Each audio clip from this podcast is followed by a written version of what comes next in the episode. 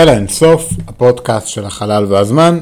ברוכים הבאים, אני טל סוסובר, ויחד נמשיך ונענה על החידות של היקום בשפה פשוטה וללא מתמטיקה מסובכת.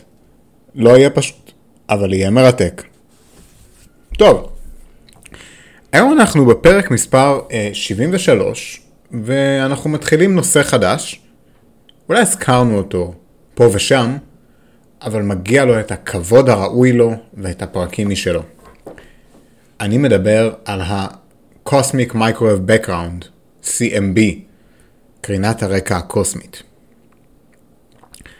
קרינת הרקע הקוסמית היא אולי המאובן העתיק ביותר שקיים ביקום כולו. כיאה מאובן, אפשר להסתכל עליו וללמוד ממנו המון על מה שהיה פעם, על העבר, על לפני יותר מ-13 מיליארד שנים. בשלושת הפרקים הקרובים אנחנו עומדים להיכנס לעובי הקורה. מהי קרינת הרקע הקוסמית? מה אפשר ללמוד ממנה? מה זה אומר לנו? בואו נתחיל. תראו, כשאנחנו מסתכלים לחלל, אנחנו בעצם מסתכלים אחורה בזמן. לא רק לחלל בעצם. אם אני עומד מולכם במרחק של מטר, ואתם רואים אותי, מה שקורה בעצם זה שקרן אור פוגעת בי, טסה אליכם במהירות האור, ומגיע לעין שלכם. זה מיד במונחים שלנו, אבל ברגע שמסתכלים על היקום, אנחנו רואים שמהירות האור היא סופית. לדוגמה, אנחנו רואים את השמש כפי שהיא הייתה לפני שמונה דקות, כי לוקח לאור ממנה שמונה דקות להגיע אלינו. ככל שנרחיב את ההסתכלות שלנו, כך לוקח לאור יותר זמן להגיע אלינו. אם נסתכל על גלקסיית אנדרומדה, הגלקסיה הכי קרובה לגלקסיה שלנו, נגלה שהיא נמצאת במרחק של כשתיים וחצי מיליון שנות אור מאיתנו. זה אומר שלאור מגלקסיית אנדרומדה לוקח בערך שתיים וחצי מיליון שנים להגיע אלינו. כשאנחנו מסתכלים על אנדרומדה, אנחנו רואים אותה כפי שהיא נראתה לפני שניים וחצי מיליון שנים. ואפשר להמשיך עם זה. אם נסתכל ממש ממש רחוק לשמיים, נראה את הגלקסיה MACS 0647-JD. שם קליט.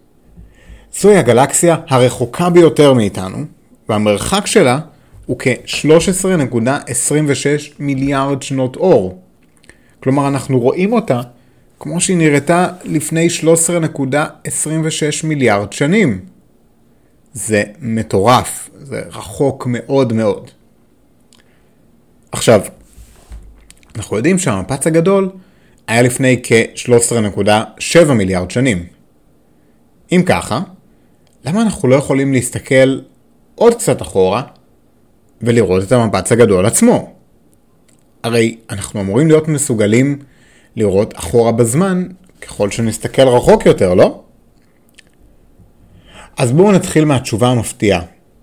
כן, כן, אנחנו יכולים לראות. לפחות סוג של. בואו נסביר. הרקע של היקום, לא יפתיע אתכם, הוא שחור. הוא שחור היום, אף הוא לא תמיד היה שחור. פעם הרקע של היקום כולו היה צהוב כתום. פעם כל השמיים, בכל נקודה, היו בוהקים כמו השמש באמצע היום. איך זה אפשרי? בואו ננסה להבין. אם אנחנו מסתכלים על נקודה אקראית ברקע, בחלל, נקודה שחורה אקראית, אנחנו מצפים לראות כלום. הרי היא שחורה, היא... אין שם שום דבר, אז אנחנו לא מצפים לקבל משם קרינה אלקטרומגנטית, אור, בכל תדר שהוא, נכון? אז מסתבר שלא. מסתבר שלא משנה לאיפה אנחנו מכוונים את הטלסקופים וצלחות הקליטה שלנו, אנחנו תמיד נמצא רעש סטטי כלשהו. זה בדיוק כמו בטלוויזיה ישנה עם אנטנה שלא קולטת ערוצים. עכשיו, יכולים להיות כל מיני הפרעות. אז אנחנו מנקים את כל הרעשים וכל ההפרעות, נגיד מתחנות רדיו או בסיסים צבאיים, אבל אנחנו עדיין רואים רעש. אנחנו רואים רעש, לא משנה באיזה טלוויזיה תשתמשו, רעש רקע בתדר של מיקרו. הרעש הזה מגיע מכל הכיוונים של החלל בו זמנית. נראה שיש מקור כלשהו של קרינה בחלל, שכל הזמן משדר לנו קרני מיקרו מכל הכיוונים בחלל, בתדר גבוה. מה זה יכול להיות? אולי זה חייזרים? לא, זה לא חייזרים, זה אף פעם לא חייזרים. התשובה הרבה יותר מעניינת מחייזרים. התשובה היא קרינת הרקע הקוסמית, ה-CMB. קרינת הרקע הקוסמית היא השריד המוקדם ביותר של היקום, שאנחנו מסוגלים ממש לראות. ה-CMB היא תוצר הלוואי של המפץ הגדול, שהיקום היה קטן בהרבה מגודלו הנוכחי, וצעיר מאוד, בסך הכל בין כ-380 אלף שנים. עכשיו, זה נשמע הרבה, אבל במונחים של גיל היקום, זה כלום ושום דבר. הרף עין. תראו, אם התקופה מהמפץ הגדול לנקודה של קרינת הרקע הקוסמי הייתה שנה אחת ולא 380 אלף, אז אם זה היה שנה אחת, אז מאז ועד היום עברו 36,052 שנים. אז כן, באופן יחסי, אנחנו מדברים פה ממש על ההתחלה של היקום. אבל למה זה היה כתום? מכירים את זה שברזל חם פולט אור אדום, ואם מכהנים אותו עוד הוא נהיה כתום ואז צהוב? כמו שדיברנו בפרקים הראשונים על מכניקת הקוונטים, הזכרנו את קרינת גוף שחור, שזה שם גרוע, אבל הוא מתאר תופעה בה כל דבר, כל עצם, פולט קרינה אלקטרומגנטית שמתואמת עם הטמפרטורה שלו. אתם עכשיו פולטים קרינה כזו באינפרה אדום, וזה מה שרואים לדוגמה עם מכשירים לראיית לילה.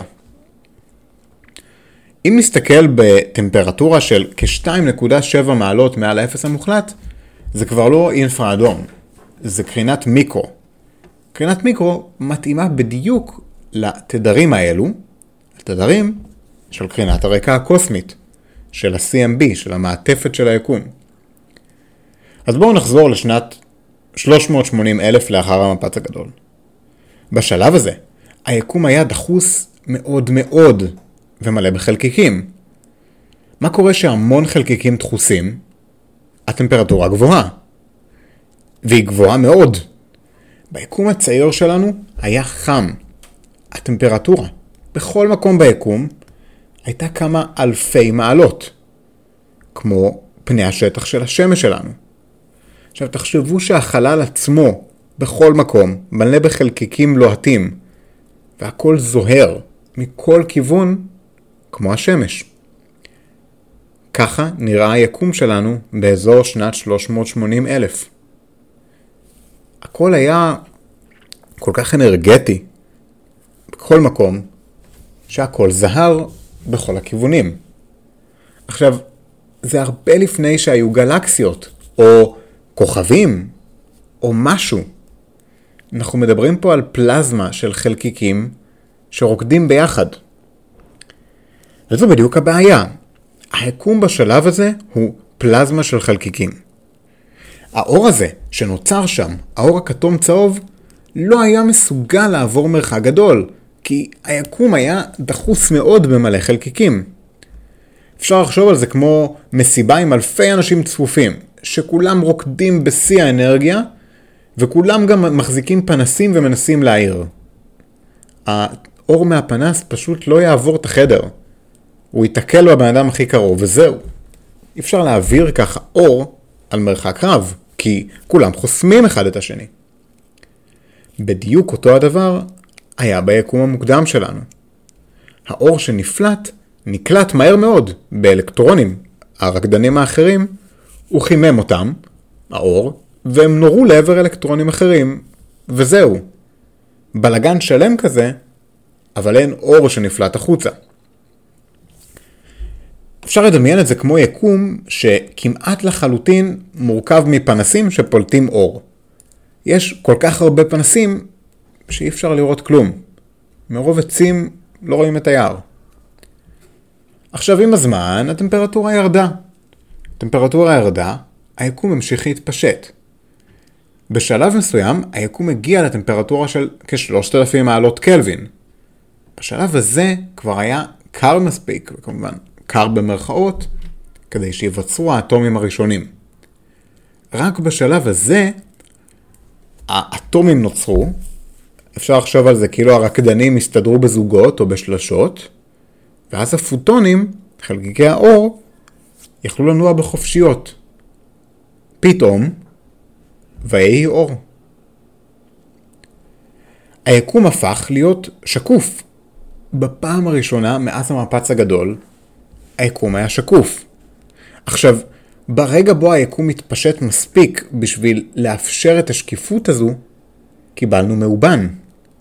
אנחנו מסתכלים רחוק בחלל, כלומר אחורה בזמן, עד כמעט לרגע המפץ הגדול. וכשאנחנו מסתכלים אחורה, אנחנו רואים ככה. שקוף, שקוף, שקוף, שקוף, שקוף. ככה מעל 13 מיליארד שנים. אבל בסוף, אחרי שאנחנו אומרים הרבה הרבה שקוף, מסתכלים הרבה הרבה קדימה, אנחנו עוצרים. וזהו. קרינת הרקע הקוסמית היא האופק שאנחנו יכולים לראות. אנחנו יכולים לראות רק את שלב הנורות בכל מקום ביקום. אז אם ככה, אז אם ברגע הראשוני, בשנת 380 אלף, היקום נהיה שקוף והאור עבר, למה היקום לא צהוב? שמהלילה, הרקע. הסיבה לכך היא שהיקום מתפשט. החלל מתפשט. כמו שראינו בפרקים הקודמים, ההתפשטות הזו גורמת למתיחה של, קרני, של החלל, של המרחב, וגם של קרני האור שנעות במרחב.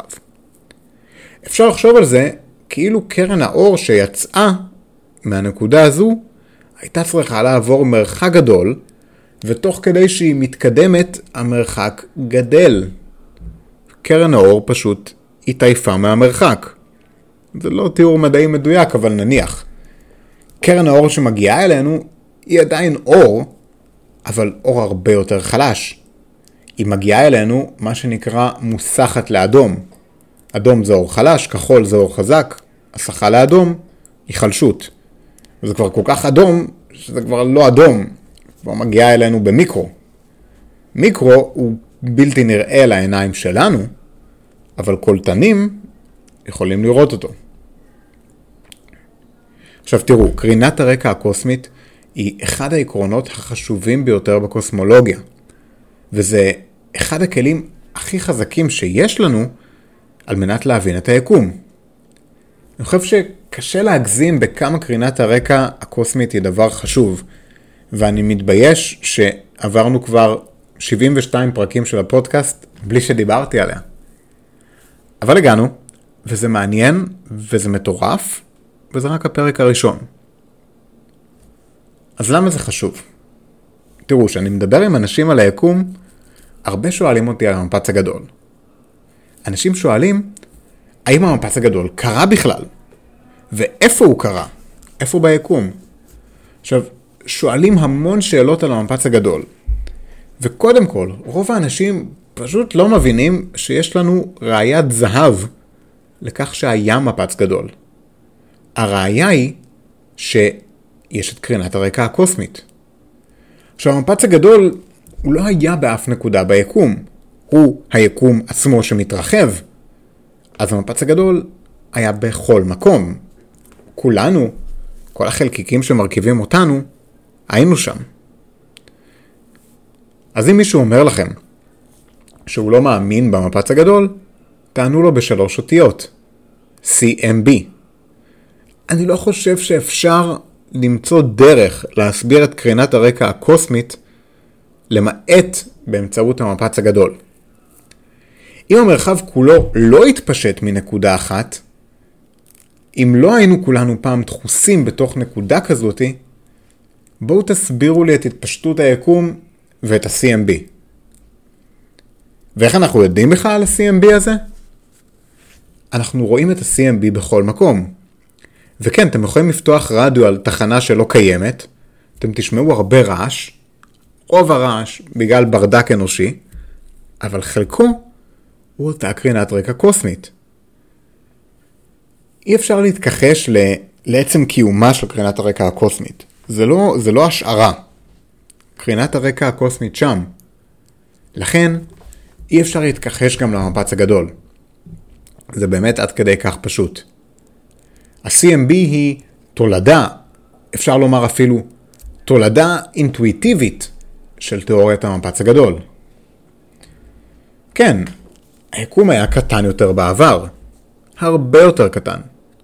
עכשיו נכון, היו אנשים שלא קיבלו את זה. הם חשבו שהיקום שטוח ואינסופי, והיה קיים לנצח ויהיה קיים לנצח. אבל היום, מאז שיש לנו את התצפיות של ה-CMB, אי אפשר באמת להגיד את זה. לא ברצינות לפחות. זה עד כמה שקרינת הרקע הקוסמית חשובה להבנה של היקום. הכלי הזה של ה-CMB הוא כלי מעניין שלעצמו. הוא כלי חזק מאוד. תראו, אם אנחנו מסתכלים על קרינת הרקע הקוסמית, אנחנו רואים שהיא מאוד אחידה. האחידות הזו מתאימה ליקום שלנו. היקום שלנו מאוד מאוד אחיד. אני מתכוון לגדלים הגדולים ביותר, צבירי גלקסיות. כשאנחנו מסתכלים על גושים של אלפי גלקסיות, אנחנו רואים שאין שוני מהותי בין האזורים השונים ביקום. קשה מאוד להסביר למה יקום שטוח ואינסופי יהיה כל כך זהה. קל להסביר שאם היקום כולו היה פעם ביחד, הוא התערבב עם עצמו, היה די אחיד, ואז התפשט, ולכן התפתח בצורה דומה בכל מקום. האמת היא שגם הגילוי של ה-CMB הוא סיפור מעניין. זוג המדענים שגילה אותו, בכלל לא חיפש אותו. הם ניסו לראות, לחפש דברים בתדר של אה, מיקרו, ועשו ניסוי באיזשהו אנטנה בארצות הברית, וראו שהם מקבלים רעש. עכשיו, הרעש הזה הופיע להם כל הזמן, וזה הפריע להם, אז הם הלכו וניקו היטב את הקולטנים. הדליקו את המחשב, רעש. הם הלכו ברמה שהם ניקו קקי של ציפורים שהייתה על האנטנה, ניסו שוב, לא עובד. יוצא רעש. הלכו לבסיס של הצבא שיש ליד ושאלו אותם, תגידו, יש איזה תדרים סודיים או משהו, משהו כזה שאתם משתמשים בהם? לא. שוב ושוב, הקרינה לא נעלמה. הם התחילו לשאול מדענים, מה זה יכול להיות? למה משדר הרדיו שלהם, משדר המיקרו, סליחה, קולט כל כך הרבה דברים נוספים?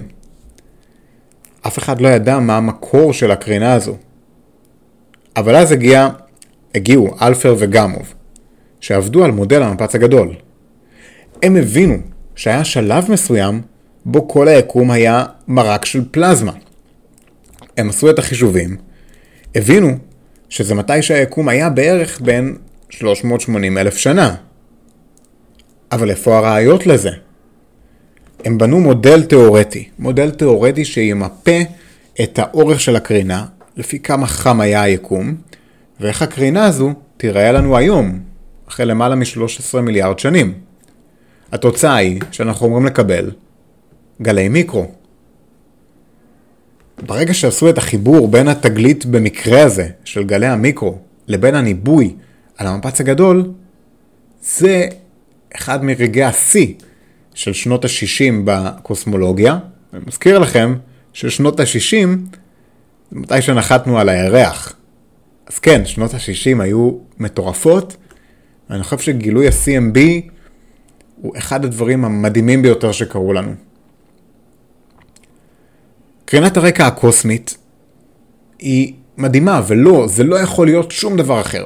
כי שום דבר ביקום לא יכול להיות כל כך אחיד בכל הכיוונים. בכל מקום שאנחנו מסתכלים בשמיים, אנחנו רואים את קרינת הרקע הקוסמית. אז איך זה שקרינת הרקע הקוסמית כל כך אחידה? היקום היה אז פשוט גוש של פלזמה. פשוט פלזמה, ערבול של גרעינים ואלקטרונים רותחים שרצים ומתנגשים בעצמם ובפוטונים באופן אקראי. לכן, גם אם נסתכל על טווחים קצרים מאוד ב-CMB, אנחנו נראה רמת אחידות שהיא מאוד מאוד גבוהה. הכל היה מאוד מאוד מאוד דומה בתקופה הזו. עכשיו כמובן שקרינת הרקע מראה לנו גם אזורים מאוד רחוקים של היקום. כן, גם אנחנו היינו פעם ביחד עם האזורים האלו באותו מרק לפני שהיקום התרחב ונפרד. בינתיים, מאז שנות ה-60, עברו כמה שנים והיו עוד ועוד מיפויים ומדידות של קרינת הרקע הקוסמית. היום יש לנו תמונות של היקום התינוק באיכות גבוהה מאוד, ואפשר לראות את קרינת הרקע הקוסמית. אז אני רוצה לחזור לרגע, לרגע הזה בו נוצרה קרינת הרקע הקוסמית. אנחנו מדברים על 380 אלף שנים לאחר המפץ הגדול. בשלב הזה, האלקטרונים התחברו לגרעינים, ואנחנו מקבלים את האטומים הראשונים. ברגע החיבור, הפוטונים כבר לא כלואים. הקרינה נשטפה לכל הכיוונים. היקום נהיה ניטרלי ושקוף. היקום כולו, כולל אתכם, כולל המקום בו אתם נמצאים עכשיו, הכל היה חלק מהקרינה הזו שנפלטה. עכשיו, מה קורה אם אנחנו מסתכלים על קרינת הרקע הקוסמית עצמה? אם אנחנו בוחנים את המפה הזו מקרוב, אנחנו רואים שהיקום מאוד מאוד אחיד, אבל לא אחיד בצורה מושלמת. הוא אחיד ברמה של 1 ל-10,000, שזה, בואו נודה על האמת, די אחיד. אבל אם אנחנו מנקים את האחידות של היקום, אנחנו רואים שהמיקס האקראי של החלקיקים בשלב הראשוני של היקום יצר ריכוזים שונים של חומר במקומות שונים ביקום. ברגע הזה, הרגע הראשון בו אנחנו יכולים לראות משהו, אנחנו רואים פאצ'ים ב-CMB. אנחנו רואים כל מיני בועות קטנות. הבועות האלו נקראות Baryon Acoustic Oscillations. בואו נפרק את זה. בריון, בריונים, זה מה שמרכיב את כולנו, חלקיקים. Acoustic זה אקוסטי, כלומר קשור לסאונד. ו oscillation זה תנודות. אז אנחנו יכולים לראות תנודות בסאונד של החלקיקים ביקום הקדום. מה זה אומר בכלל? אנחנו נראה את זה, וגם נראה איך קרינת הרקע הקוסמית מלמדת אותנו על חומר אפל ואנרגיה אפלה, ואפילו אם יש לנו רמז ליקומים נוספים מההסתכלות בקרינת הרקע הקוסמית. שווה להמשיך ולהקשיב, ושווה להסתכל בעצמכם, תכתבו CMB בגוגל ותראו את קרינת הרקע הקוסמית. התמונה הכי עתיקה, המאובן, הכי אה, ישן שקיים בטבע. אוקיי חברים, בואו נסכם את הפרק. היום דיברנו על קרינת הרקע הקוסמית. הסברנו שקרינת הרקע הקוסמית היא בעצם הרגע הראשון בו היה אור חופשי שיכל לנוע ביקום. הסיבה לכך היא ש-380 אלף שנים אחרי המפץ הגדול, היה הרגע הראשון בו היקום הפסיק להיות פלזמה, כלומר החלקיקים הפסיקו להיות מרק של גרעינים ואלקטרונים, והם הפכו להיות גז, בעצם חלקיקים כמו שאנחנו מכירים, אטומים. במצב הזה, האור התחיל לנוע בחופשיות. בגלל שהיה מאוד חם, האור הזה היה ממש בטווחים של אור נראה, כלומר כמו פני השטח של השמש. מאז היקום מתפשט. הרבה הרבה שנים שאנחנו מתפשטים, וקרינת הרקע שמגיעה אלינו היום היא כבר לא בתדר של אור נראה, אלא בתדר של קרינת מיקרו. קלטו את זה פעם ראשונה בשנות ה-60, וזו ההוכחה הטובה ביותר לכך שהיה מפץ גדול. אין שום הסבר אחר לקרינת הרקע הקוסמית. בפרקים הבאים אנחנו ניכנס לעובי של קרינת הרקע הקוסמית, וננסה להבין מה אפשר ללמוד מלהסתכל עליה. ואני אעשה לכם ספוילר, אפשר ללמוד המון. תודה רבה רבה לכם על ההקשבה. הפודקאסט של אין אינסוף הוא יוזמה שלי להנגשה של חקר החלל וקרינת הרקע הקוסמית, לכולן ולכולם, ללא הבדל גיל, ידע מתמטי או כל הבדל אחר שתמצאו על הקרינה הזו. הסקרנות שייכת לכולם. אני תמיד שמח לשמוע משוב, לקבל פידבק על הפרקים, וכן לקבל ולענות על שאלות שלכם. בנוט של הפרק תוכלו למצוא פרטים ליצירת קשר, וכן אה, קישור לעמוד הפייסבוק שלנו בשם אל האינסוף, מוזמנים להיכנס ולתת לנו לייק.